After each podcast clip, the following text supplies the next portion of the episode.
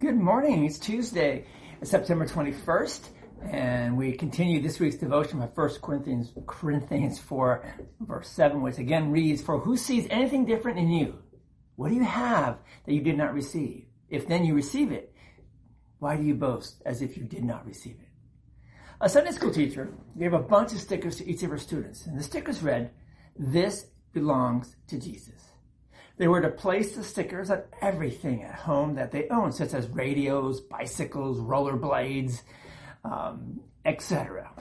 These stickers were to remind them that all of these things actually belong to Jesus and to encourage them to use them in ways pleasing to Jesus. As stewards, you and I acknowledge that, that who we are and what we have are gifts received from God. God, God's word tells us that nothing actually belongs to us. Psalm 24 verse 1 says, The earth is the Lord's and the fullness thereof, the world and those who dwell therein. The air we breathe, the water we drink, the land we live on are gifts that we enjoy out of the overflow of God's love. The love of God, the gift of God's Son, Jesus the forgiveness of sins, the comfort of the Holy Spirit, and life eternal, again, are gifts to us from God. This understanding that all of life is a gift and that God owns everything prompts a shift in our understanding of stewardship. Through faith, we see stewardship as receiving joyfully, managing responsibly, and sharing generously everything that God entrusts to us.